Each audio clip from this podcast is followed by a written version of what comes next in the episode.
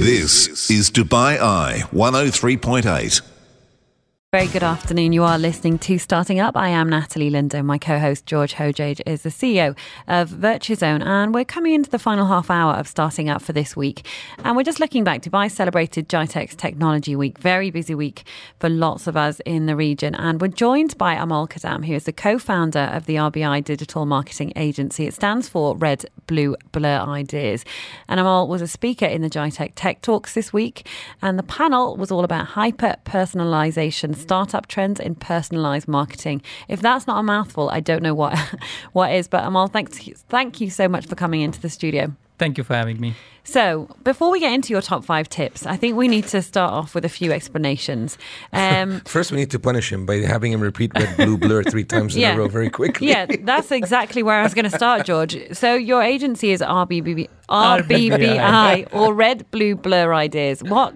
Come on, tell us more. Enlighten us. There, there's a story behind it. So, both me and my co-founder, when we were um, in our previous jobs, we were working for bigger agencies, bigger networks, and we wanted to start uh, an agency or an organization that actually does things in a right way. And we both looked at our, you know, childhood superhero, and it was Superman. And if you see Superman, it's the red and blue blur that you see. Yeah, yeah. So that's where the idea came from. So it's red, blue blur ideas. Very cool. Okay, so That's very cool difficult for us to say, yeah. but interesting name. And the, the next thing I want to understand, Amol, is you, as I mentioned, you were on a panel at GITEX, and the discussion was about the hyper personalization startup trend in personalized marketing. Mm-hmm. Again, in English, what's going on here? Uh, in simple words, it's about when you actually uh, search for a product or you visit a website about, let's say, um, a vacation that you're planning and all you start seeing after that you start seeing ads related to that. You start oh. seeing the destinations the air uh, you know the uh, the packages and the airline flights to those destinations. So that's one part of personalization. So where we are moving into is hyper personalizations more and more brands actually have started to know you and know you to your extent where they're actually able to target you and give you personalized content. Uh, it's scary on the user side, but at the mm. same time, brands are actually using it to you know better target you. I can vouch for this. If I look for a hotel, then the next five million adverts that come exactly. up uh, is in that city, and particularly if I shop online. Not saying that that's something I do, I don't. If I did shop online, then I would be surrounded by photos of the dresses I've been looking at. This is all hypothetical, of course. Um, so I understand the hyper personalization. Stop laughing, George. So we're gonna have. It's scary though. I'll tell yeah. you what, it's scary. The other day like, I was I was with with Jeff Jeff Rapp, uh, one of our partners, and, and he's. We're getting back. We're in the car. He's driving me home. My car's in service. Long story short, we're talking about a new car and how nice it looks, mm. how, how nice the car looks.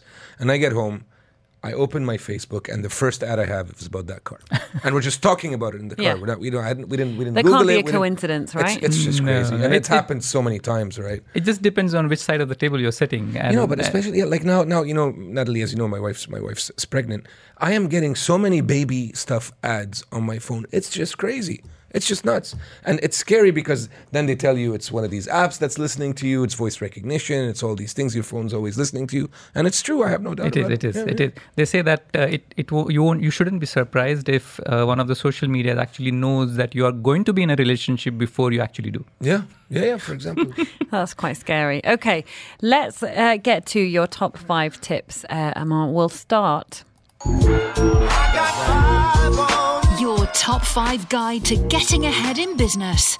Okay, so we have five tips, and we're going to make our way through now, and we'll start off with the first one. Number one. And this, Amol, is all about finding your core purpose. And we've That's heard right. that quite a bit throughout the program today and, and previously. So tell us a bit more about that.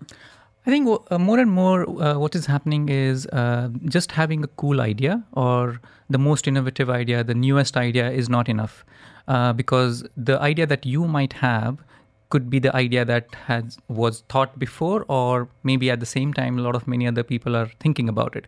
So i think the biggest uh, differentiator that you can have is your core purpose. Why? And it goes back to what simon sinek always says you know look at why people buy why and not what just what you do people buy why you do things rather than just what you do so i think when you are starting, uh, you're coming up in with an idea, having that core purpose of why you want to, you know, implement this idea, why do you want to actually take this forward, and that actually also helps you to stick to that core purpose throughout your journey, and that's that's the key uh, message that I would I would like to give, and that's that's what Number we actually. two. Follow. So sorry, no, Amol. no I thought you, I thought you'd finish. This this is an interesting one. Number two, package your product to be desirable. We had uh, the uh, we had Stevie um, from the Camel Soap Factory, and it looks nice. It looks natural, and I guess it's super important whether it is an actual product or if it's a business that you're mm. promoting.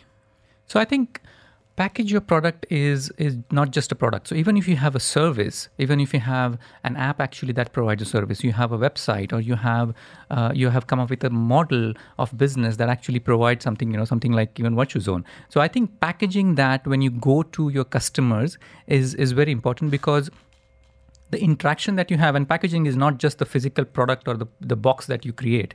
It's also how you actually you know interact with your customers. It's the experience that you uh, that you build around your service or a product mm. is what what's called packaging and not just the product okay let's move on number 3 i like this one good design can save the world Tell us more. uh, it it really can actually. Um, you know, there are many times what happens is there are brands, there are products, there are ideas that actually just are lying on the uh, table or you know back of your head, uh, not getting any uh, traction and many times just a redesign or a rebranding has helped a lot of companies, a lot of brands to actually re-energize themselves. So a good design, whether it's for a brand branding, whether it's for your product, whether it's the interface that people are interfacing with, or it's just an uh, service. The design, uh, the, the concept of design has evolved a lot, so much that actually design has gone beyond just just the good-looking uh, website or an app, and it is it has become the design of your service as well. So yes, good if you have a, a, a have an idea, design it well uh, from every angle, and then actually can save your business. Okay, so let's move on to the fourth. Number four. This is all about branding, and you say branding is important even if you're on a budget. Yes, because a good design or a good brand is not uh, dependent on how much money you have. Um, just just having a brand that actually resonates with your end customer, having a brand that is actually relevant and uh, contextual to your customer is is very important because uh, not just not just you know people talk, often talk about oh I have, I have, to do branding and which means I need to spend a lot of money.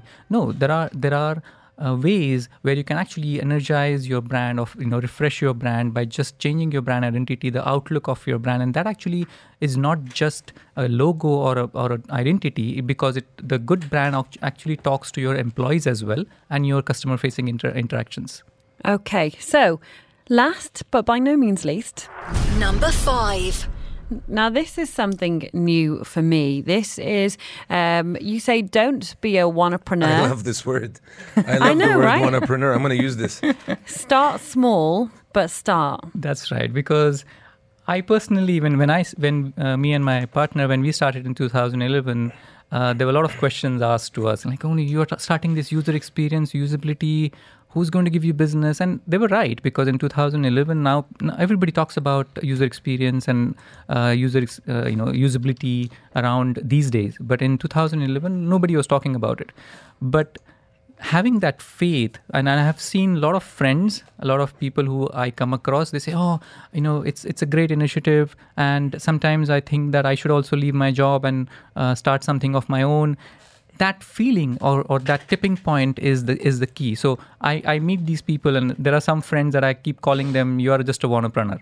If you just if you cannot you cannot just sit next to the uh, swimming pool and say I'm one day I'm going to swim. You just have to jump in. And I think even more than that, I think that even there's there's even a step further than that. It's not only about sitting next to the pool and saying one day I'm going to start. Mm. I have some people, I have some friends who who have actually started things. Yeah. Right. For example, I have a friend who started a, a jewelry brand. Well, when are you going to get a license and start actually trading? Right. I mean, you've done one. You've done one here. You've done one there. You do it for family and friends. When are you going to actually become a business and True. sell this thing to strangers? Right. And that's. I think that's the step that you need to take. It's.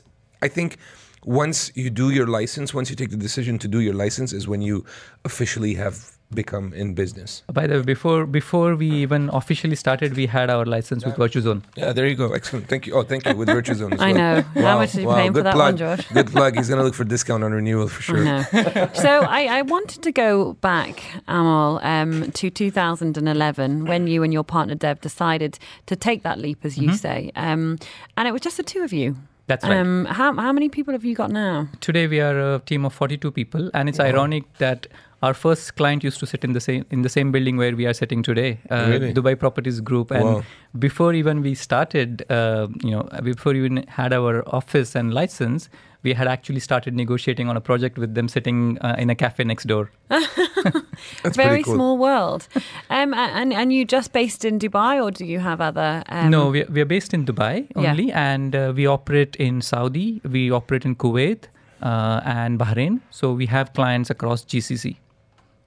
And what was the what was the final push for you and Dev then? What was it that you decided? I mean, you you knew you had expertise in the field, but what was the sort of okay, I've had enough of working for someone else. I need to start making money for myself and and do a job well. I think uh, you know from the five tips that I uh, I gave, I think three of them. One is having the core purpose, which was the purpose was to do things right for the customers. The second one was the packaging because I saw that there's nobody else who is actually focusing on user experience in a real sense and usability in, in this region in 2000 back in 2011 we were the region's first usability consultancy uh, back then and now you know everybody talks about user experience. But uh, so that was the key for us that nobody else is doing it. We want to do things right for our customers. If we don't do it we, if we just be a wanapreneur it's not going to happen and one of the messages that, that's very clear with RBBI is that you wanted it to be different. You didn't want it to be sort of cookie, cookie cutter type agency. You wanted to make this different and stand out. What was the way that you went about doing that at the start? Um, the first thing that I had to learn personally is to say no. Uh, because we we wanted we, we didn't want to be another digital agency uh, in the crowd that that was there back in 2011 we wanted to be different. We wanted to focus on user experience that goes beyond just digital channels and a website or an app. And so the first thing that we had to learn is to say no to projects that are that were coming our way but we we knew that those are not relevant to our core core purpose and the focus that we we had at that time. So that was the key Okay, fascinating. Um, it's been really interesting to talk to you. We've learned a lot today, George. Wanapreneur. Wannapreneur. Are you are you a wannapreneur, Natalie? I am a wannapreneur at the moment, aren't I? Really? And I'm a restaurant wannapreneur. yeah. yeah. So exactly. actually, we're both failing. Absolutely. Yeah, both failing. Yeah, yeah. Big thanks to our guest today. Amol Kadam is a co-founder of the RBBI Digital Marketing Agency. Just in case you know you want to embarrass me again, I have to try and say this quickly. Red, blue, blur ideas. Um, thank you well so done. much. thank was, you. That was well done. Thank you so much, Amol, for coming in and sharing your top five tips with us. Thank you so much.